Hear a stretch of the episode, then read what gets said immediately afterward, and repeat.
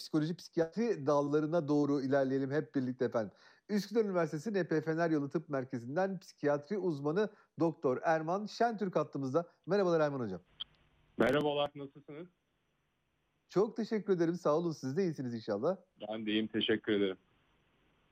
Hocam e, psikoloji ve psikiyatrinin böyle engin suları var. Gerçekten de e, ben bayılıyorum. Bu konuyu sizin gibi uzmanlarla konuşmaya da bayılıyorum. Neden? Çünkü e, gerçekten de varlığını hissettiğimiz ama aslında e, ismini koyamadığımız şeyleri bizim için kafada daha somutlaştırıyorsunuz, netleştiriyorsunuz. Bunun için size teşekkür ederek başlamak istedim. Ben teşekkür ederim. Gerçekten öyle. Ee, bazen tabii biz de okuyunca, okudukça, hani günlük hayatta şahit oluyoruz ama okudukça karşılaştığımız şeylerin e, temellerini çok daha iyi anlayabilir, anlayabiliyoruz açıkçası. E, ilgi çekici konular genel olarak. E, biz de keyifle okuyoruz, anlatmaya çalışıyoruz elimizden geldiğince. Sağ olun, sağ olun hocam gerçekten. Şimdi mesela bu hafta e, sizden şöyle bir şey gördüm ben. E, gaslighting diye bir kavram gördüm. E, biraz bunu açmamız mümkün müdür? Tabii ki. E, gaslighting kavramı e, aslına bakılırsa e, 1938 e, yılında e, oynanan bir tiyatro oyunundan adını alıyor. Daha sonra çok enteresan. 1944 yılında da Alfred Hitchcock Gaslight adlı bir film yapıyor. E, filmde evet. şöyle bir konu söz konusu. Manipülatif bir koca var. E, bir gaz lambasındaki alevi yavaş ve istikrarlı bir şekilde e, kısmak suretiyle e, karısının aklını kaybettiği düşünmesini sağlıyor. Aklını kaybettiğini düşünmesini sağlıyor. E, ve e, aynı zamanda bu sadece kendi aklını kaybettiğini düşünmesiyle ilgili değil, e, çevresi de olanlara inanmıyor. Ailesinden ve arkadaşlarından bir müddet sonra koparak e, suistimale uğruyor. Kocası tarafından kontrol altında kalıyor. Gaslight Kadın bu arada Ingrid Bergman, onu da söyleyelim. Evet. E, gaslighting terimi e, kişinin kendi çıkarları uğruna e, karşısındaki bireyi manipülatif bir şekilde yanıltması veya aldatması davranışı. E, aslına bakarsanız evet. bu gaslighting'i yapan kişilerin çoğu karşı tarafa e, zarar verdiklerinin farkındalar. Buradaki esas amaç e, karşı taraftaki bireyin düşünce süreçlerinde bir dengesizlik yaratmak, kendisinde bir sorun ya da bir problem olduğunu düşündürmek ve böylelikle hayatı üzerinde kontrol sahibi olmak.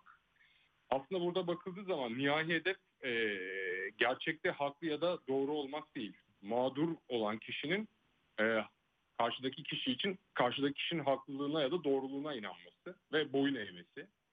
Yani şunu diyebiliriz, gaslighting mağdurun e, kendisinden şüphe etmesine ve nihayetinde de e, benlik algısında, kimlikli kimliğinde ve e, öz değerinde kayıp yaşamasına sebep oluyor. Bir nevi psikolojik manipülasyon biçimi hatta beyin yıkama e, olduğu da söyleniyor açıkçası.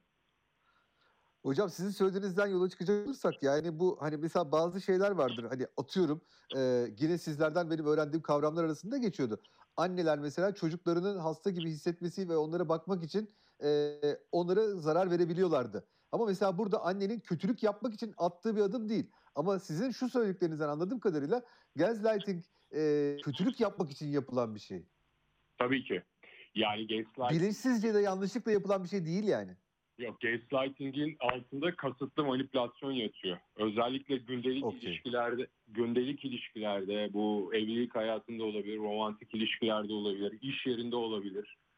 E, aile hayatında, e, aile bireylerinin kendi aralarında olabilir, arkadaşlık ilişkilerinde olabilir. Aslına bakılırsa pek çok e, ilişki paterninde günümüzde karşılaştığımız bir durum bu.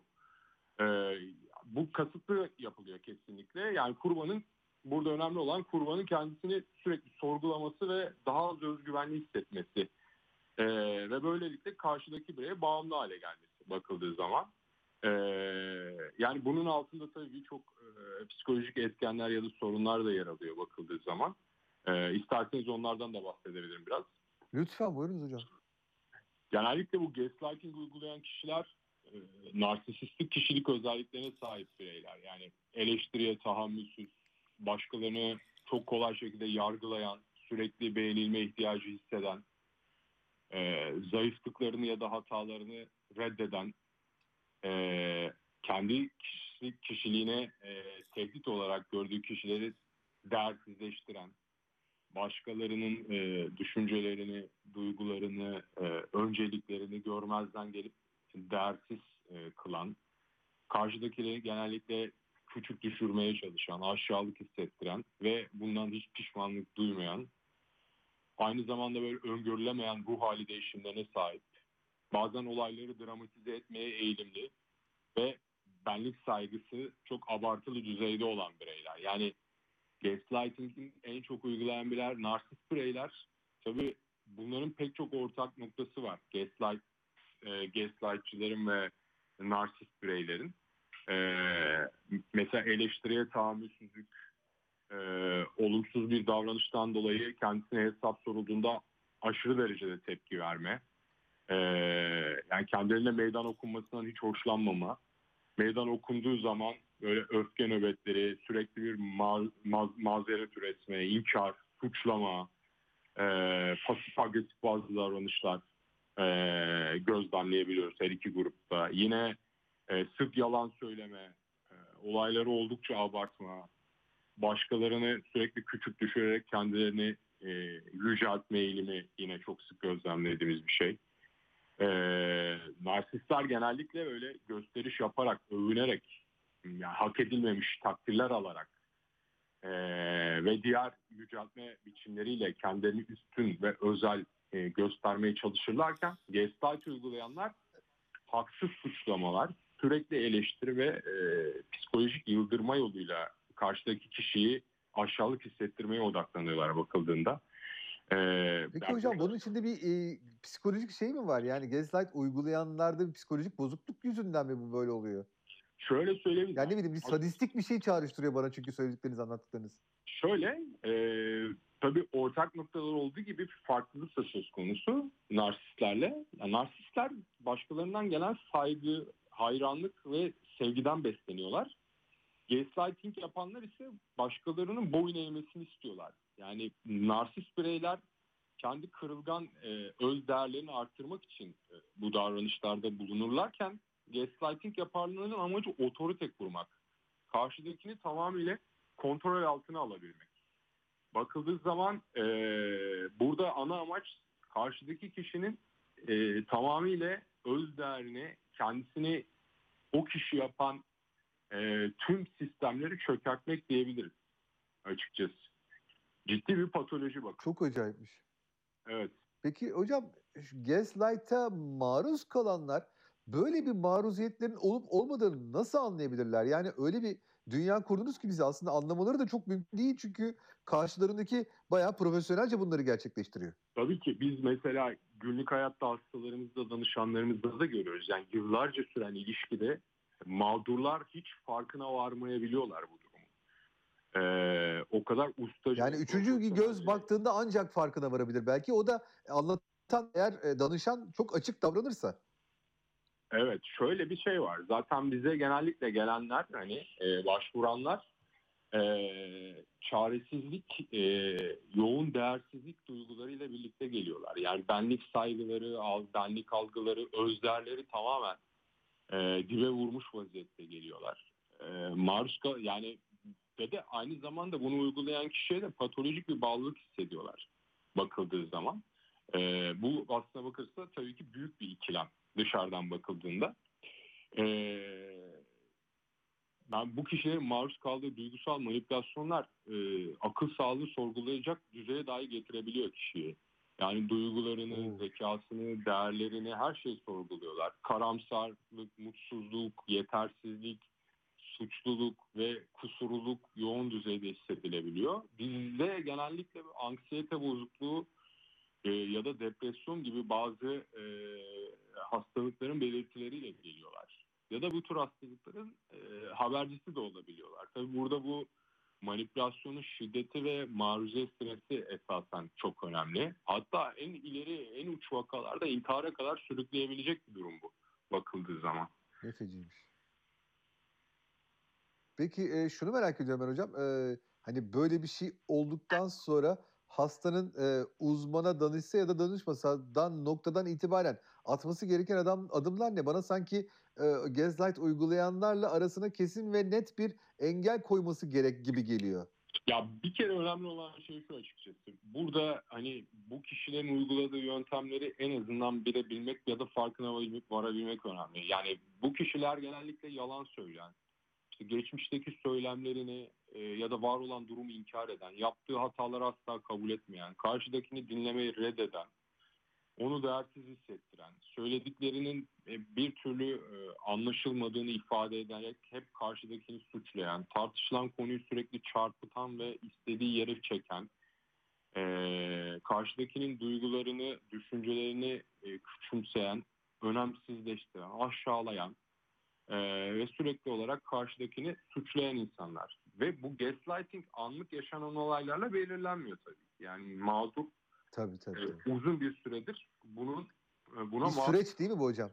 tabii ki.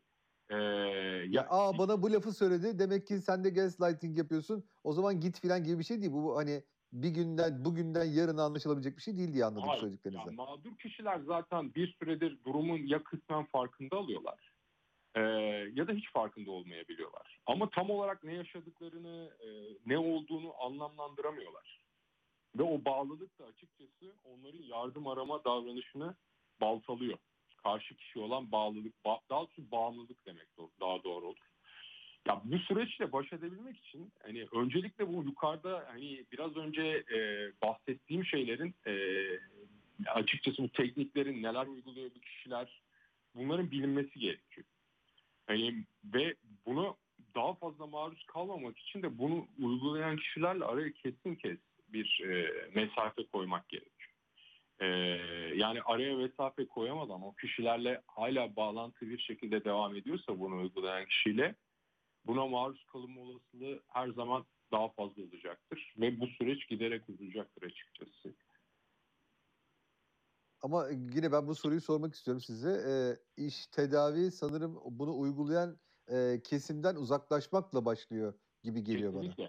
Kesinlikle. Yani bunu uygulayan kişiyle araya mesafe koymak zorunda. Hatta mümkünse hiç görüşülmemesi gerekiyor bakıldığı zaman. Çünkü bu Hımm. akut bir olay değil, süregen bir olay ve e, devamı durumunda bu ilişki paterni kemikleşiyor açıkçası.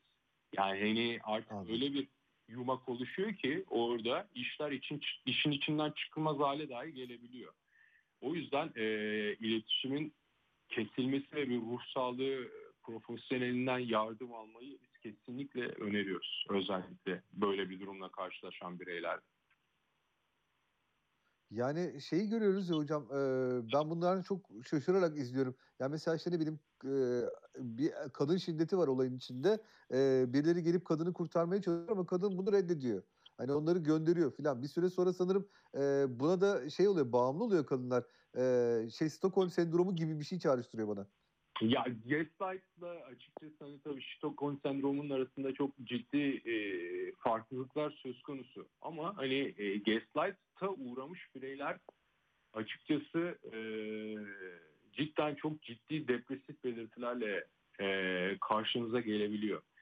E, burada önemli olan şey e, bu kişilerin bir kere ne yaşadığının farkına varması, varabilmesi ve yardım istemesi. Çünkü e, kişi kendisi yardım istemediği müddetçe dışarıdan herhangi birinin ya da bir grubun o kişiye e, yardım edebilmesi çok olası değil. O motivasyonunun e, dışarıdan gel, gelmemesi gerekiyor. Kendi içsel kaynaklarıyla artık gerçekten bunu değiştirmek istemesi, bu durumun içerisinden çıkmak istemesi gerekiyor. Yoksa dışarıdan kim ne yaparsa yapsın, hani bu müdahaleler belki çok e, az belli bir yere kadar yardımcı olabilir ama hani e, kişinin kendi öz kaynaklarıyla bunu istemediği müddetçe bunu yönetebilmesi, bu sürecin iyi bir şekilde sonuçlanması çok olası değil açıkçası. Zor, zor. Gerçekten de zor. Peki, eee, şunu da son olarak size sormak istiyorum hocam. Şimdi, eee, biz burada bireylerin bireylere yaptığı şeylerden bahsettik. Peki toplulukların bireylere ya da toplulukların topluluklara yaptığı bir şey olarak da algılamak mümkün müdür bunu? İmkansız mıdır yani öyle bir şey çoklu olduğunda? Ya şöyle söyleyebilirim. Gaslighting direkt hani bireysel olarak e, karşımıza çıkan bir durum. Hani bir toplumun direkt bir bireye uyguladığı ya da bir E, toplum değil de yani gruplardan bahsediyorum. 3-4 kişilik bir, eee, topluluk mesela tek kişiye bu gaslight uygulayabilir mi? şöyle söyleyebilirim. O gaslight'tan çıkıp artık belki bir zorbalık dediğimiz bir kavramın içerisine girebilir. Ya da hani Anladım. bulunduğu yere göre e, mobbing olabilir iş yerinde oluyorsa. Yani hani bu daha çok özellikle bir bireyin başka bir bireye uyguladığı e, psikolojik şiddet diyebiliriz gaslighting. Anladım. O, o başka bir şey. Hocam gerçekten çok teşekkür ediyorum. Verdiğiniz bu çok değerli bilgiler için. Kafamıza yeni pencereler açtınız. Eminim ki ben e, umarım ki insanlar bunu dinleyenler farklı düşünmeye başlamışlardır ve belki de hayatlarına yeni bir pencere açabilirler. Umarım gerçekten bu durumun farkına varabilmek çok önemli. Bence en önemlisi bu. Yani ne yaşadıklarını e, farkına varmaları e, çünkü tedaviye başlangıç aşamasındaki en önemli şey. E, daha sonrası daha kolay geliyor açıkçası. Ama farkına var- varabilmek en zor olanı. Umarım hani dinleyenler keyif almışlardır E, ve bazı insanlar eğer böyle bir durumla karşılaştıklarını düşünüyorlarsa e, ruh sağlığı profesyonellerinden yardım almalarını öneririm ben kesinlikle. Harikasınız hocam. Çok teşekkür ediyorum verdiğiniz bu çok değerli Ben bilgiler teşekkür için. ederim. İyi yayınlar.